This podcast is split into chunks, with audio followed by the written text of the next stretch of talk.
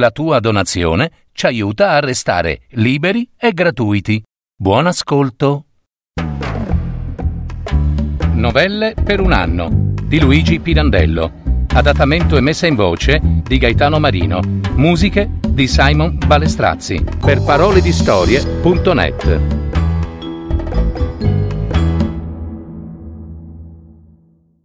Sopra e sotto. Erano venuti su per la buia, erta scaletta di legno, su, in silenzio, quasi di furto, piano piano. Il professor Carmelo Sabato, tozzo, pingue, calvo, con in braccio, come un bambocetto in fasce, un grosso fiasco di vino. Il professor Lamella, antico alunno del sabato, con due bottiglie di birra, una per mano.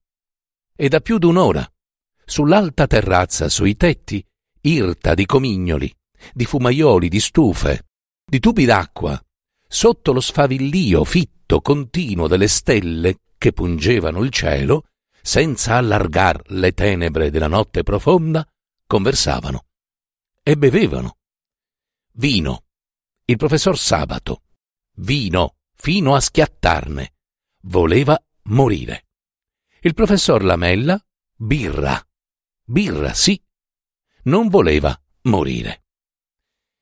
Dalle case, dalle vie della città non saliva più, da un pezzo, nessun rumore, solo, di tratto in tratto, qualche remoto rotolio di vettura. La notte era afosa.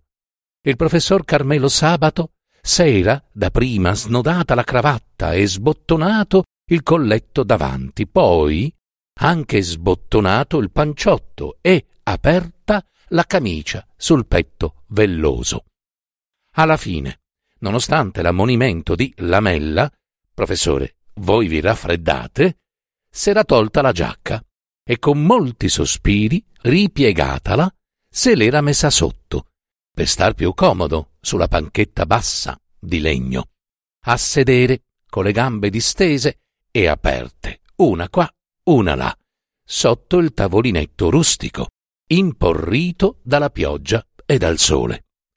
Teneva ciondoloni il testone calvo e raso, socchiusi gli occhi bovini, torbidi, venati di sangue sotto le foltissime sopracciglia spioventi e parlava con voce languida, velata, stiracchiata, come se si lamentasse in sogno. Enrichetto, Enrichetto mio, diceva, mi fai male, t'assicuro che mi fai male, tanto, tanto male. Il lamella, biondino, magro, itterico, nervosissimo, stava sdraiato su una specie d'amaca, sospesa di qua a un anello nel muro del terrazzo, di là a due bacchette di ferro sui pilastrini del parapetto.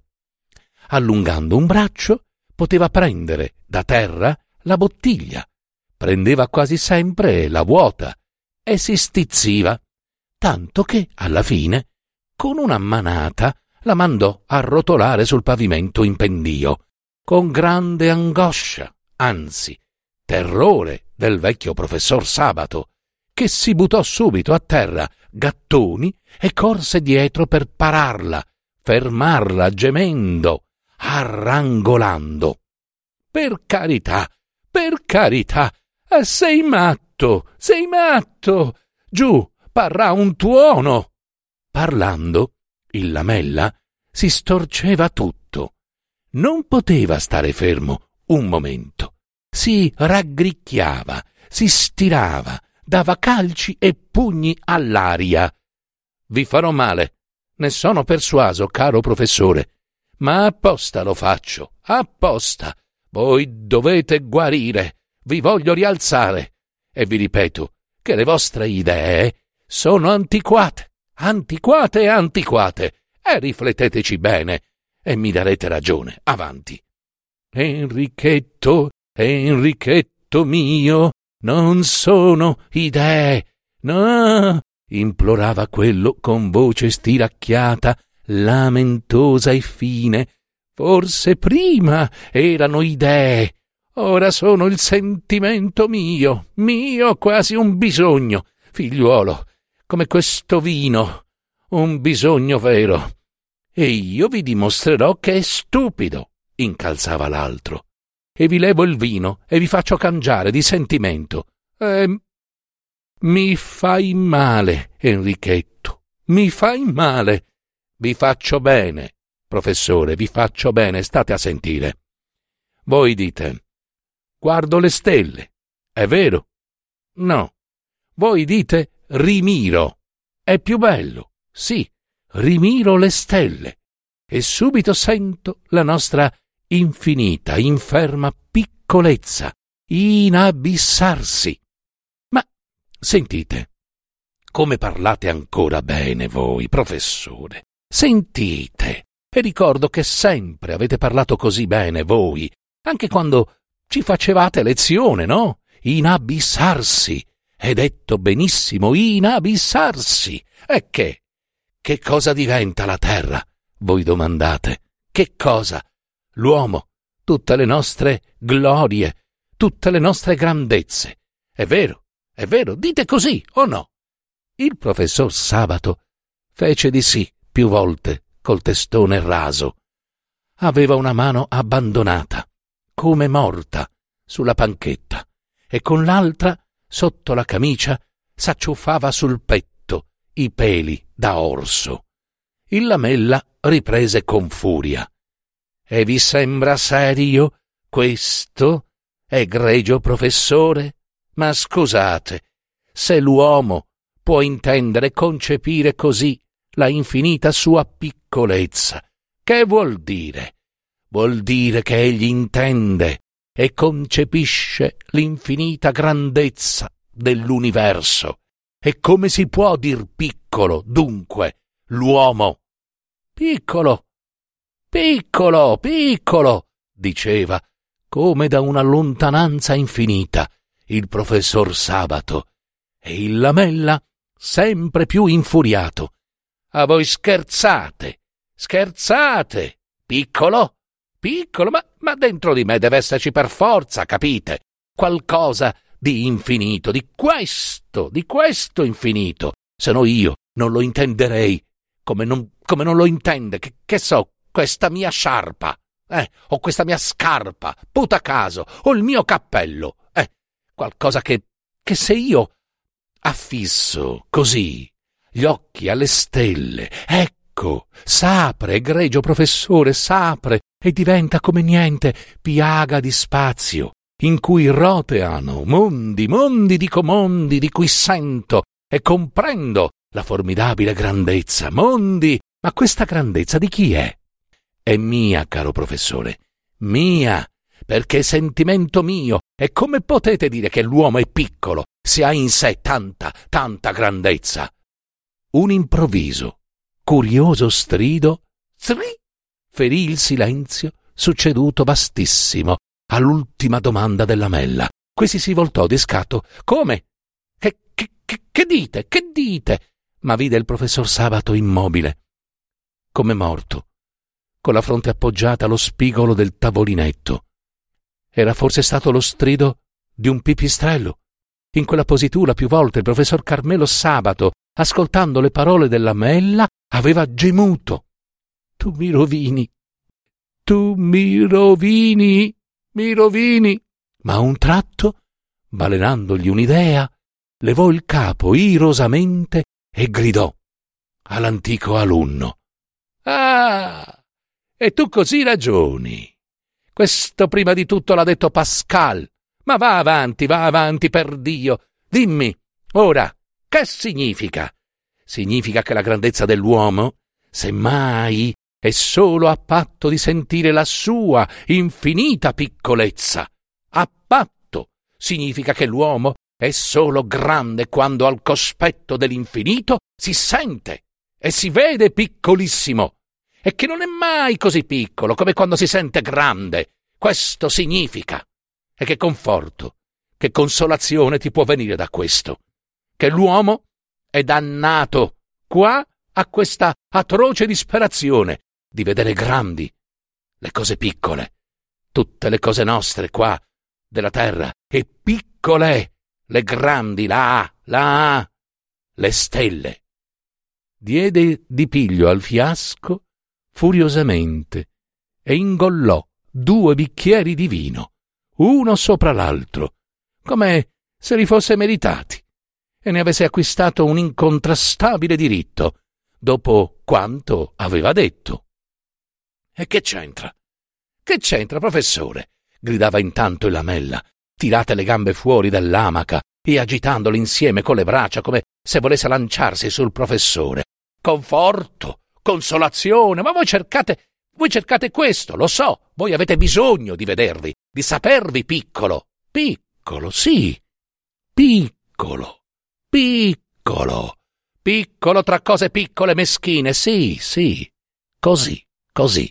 Su un corpuscolo infinitesimale dello spazio. È vero? Sì, sì. Infinitesimale. Ma perché? Perché perseguitare ad abbrutirvi, a incarognirvi? Il professor Sabato non rispose. Aveva in bocca di nuovo il bicchiere, che già gli ballava in mano. Accennò di sì col testone, seguitando a bere. Vergognatevi! Vergognatevi, professore! inveì Lamella. Se la vita ha in sé, se l'uomo ha in sé quella sventura che voi dite, sta a noi di sopportarla nobilmente. Le stelle sono grandi, io sono piccolo, e dunque m'ubriaco, eh? E certo, è vero, questa è la vostra gloria. Eh, complimenti. Ma le stelle sono piccole, piccole se voi non le concepite grandi. La grandezza dunque è in voi. E se voi siete così grande da concepire grandi le cose che paiono piccole, perché poi volete vedere piccole e meschine quelle che a tutti paiono grandi e gloriose? Paiono e sono, professore, perché non è piccolo, come voi credete, l'uomo che le ha fatte, l'uomo che ha qua, in qua, in petto, in sé la grandezza delle stelle, quest'infinito, quest'eternità dei cieli, l'anima dell'universo immortale. Che fate, eh? Che fate? A voi piangete, piangete ora, eh, ho capito. Siete già ubriaco, professore. Il lamella saltò dall'amaca e si chinò sul professor Sabato, che appoggiato al muro si scuoteva tutto, completamente, sussultando, quasi ruttando i singhiozzi che a uno a uno gli rompevano dal fondo delle viscere fetidi di vino. Su, su, smettetela per Dio, professore, gli gridò. Mi fate rabbia, sapete, rabbia, perché mi fate pietà. Un uomo del vostro ingegno, dei vostri studi, ridursi così avanti, vergogna. Voi avete un'anima, Un'anima, un'anima, professore. Me la ricordo io, la vostra anima nobile, accesa di bene. Me la ricordo io, me la ricordo e come. Per carità, per carità, per carità, gemeva, implorava il professor Carmelo Sabato, tra le lagrime, sussultando. Enrichetto, Enrichetto mio, ti prego, no, no, no, per carità. Non mi dire che ho un'anima immortale ora. Non me lo dire! Fuori! Fuori! Ecco sì, ecco quello che io dico, fuori! Fuori sarà fuori l'anima immortale. E tu la respiri. Tu sì, perché non ti sei ancora guastato. La respiri come l'aria e te la senti dentro. Certi giorni più, più certi giorni di meno, certi giorni sì, così. Ecco quello che io dico. Fuori, fuori per carità. Lasciala fuori l'anima immortale. Io no. Io, io no, no, no, no, no, io mi sono guastato apposta per non respirarla più quest'anima, m'empio di vino apposta, perché non la voglio più, non la voglio più dentro di me. La lascio a voi, sentitevela dentro voi. Io non ne posso più, non ne posso più.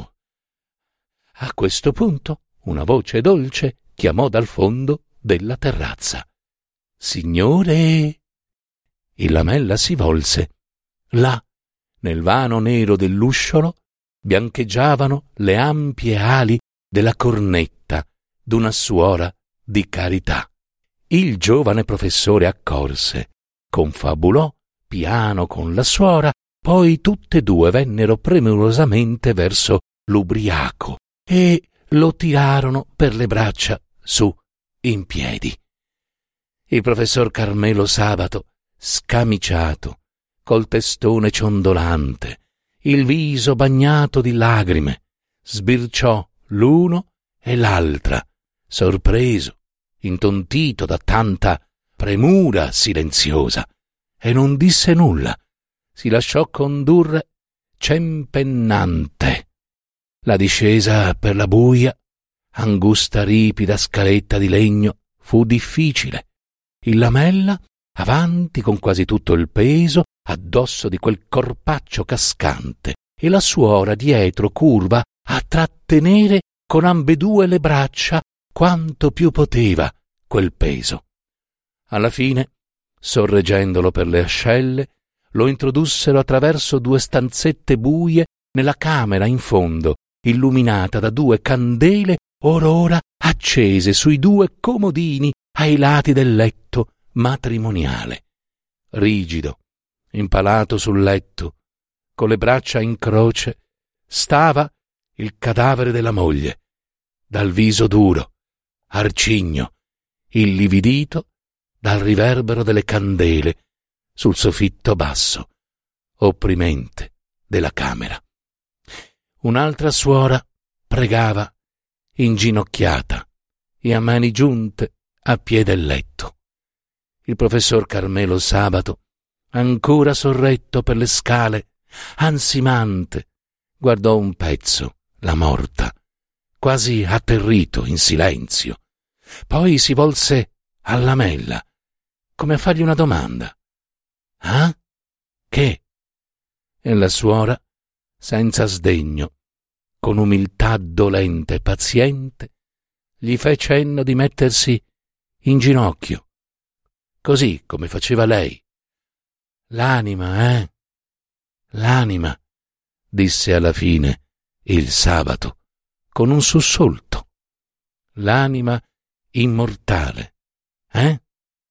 Signore, signore, supplicò l'altra suora più anziana. Ah? Sì, sì. Subito, subito. Si mise e si rimise. Ecco, come spaurito, il professor Carmelo Sabato, calandosi faticosamente sui ginocchi.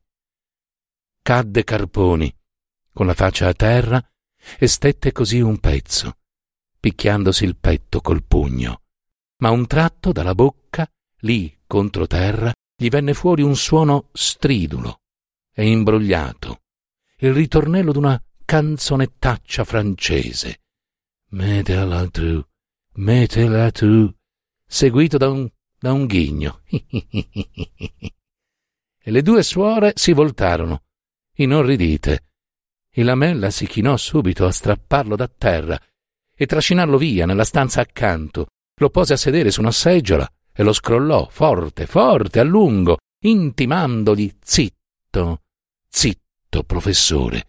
Sì, sì, certo, l'anima, l'anima, disse piano, ansimando l'ubriaco. Anche lei, l'anima, eh? La plaga, la plaga di spazio. Dove? Dove roteano i mondi?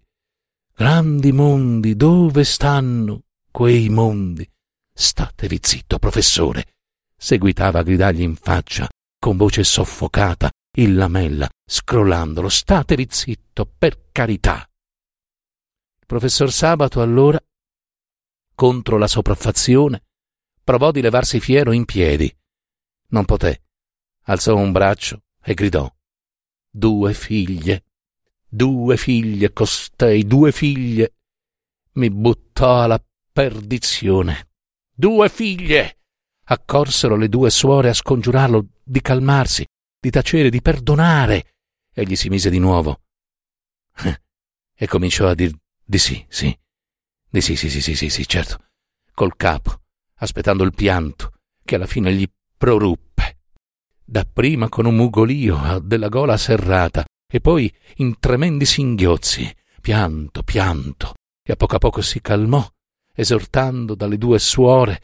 Oh, e poi, non pensando d'aver lasciato su nella terrazza la giacca, cominciò a, a frugarsi in petto con una mano. Che, che, che cercate? Che, che cercate? Che cercate, professore? gli domandò il lamella, guardando smarritamente le due suore e l'antico alunno. Ora l'una, ora l'altro rispose Ma, ma hanno scritto. Le figlie, tutte e due. volevano vedere la madre. Ma hanno scritto. Socchiuse gli occhi e aspirò col naso, a lungo, deliziosamente, accompagnando l'aspirazione con un gesto espressivo della mano. Che profumo! Che profumo, Lauretta! Da Torino e l'altra da Genova. Tese una mano e afferrò un braccio della Mella. Quella che volevi tu. Il Lamella, mortificato davanti alle due suore, si infoscò in volto. Tre quarti Giovannina, Vanninella, sì, se lì, ah ah ah, se lì Bouton, la volevi tu, no? Statevi zitto, professore, statevi zitto, muggì Lamella, contraffatto dall'ira e dallo stegno. E il sabato? Il professor Sabato insaccò il capo fra le spalle per paura, ma guardò da sotto, in su, con malizia l'antico alunno. Hai ragione, sì, Enrichetto. Non mi far male, ti prego, non mi far male. Hai ragione. L'hai sentita all'Olimpia, eh? Mettila tru, mettila tru. le due suore alzarono le mani come a turarsi gli orecchi, col viso atteggiato di commiserazione, e ritornarono alla camera della defunta, chiudendone l'uscio, inginocchiate di nuovo, a piede del letto, funebre. Udirono a lungo la contesa di quei due rimasti al buio. Vi proibisco di ricordarlo, professore. Questo ve lo proibisco, gridava soffocato il giovine. Ah, va a guardare le stelle, va a guardare le stelle, avanti, diceva l'altro. Siete un buffone. Sì. E sai, eh? Vanninella, ma mi ha, m'ha anche mandato un po' di denaro. e io, no, io non gliel'ho rimandato, sai. Sono andato alla posta a riscuotere il vaglia e... Olè! Eh? E ci ho comprato la birra. Per te, idealista.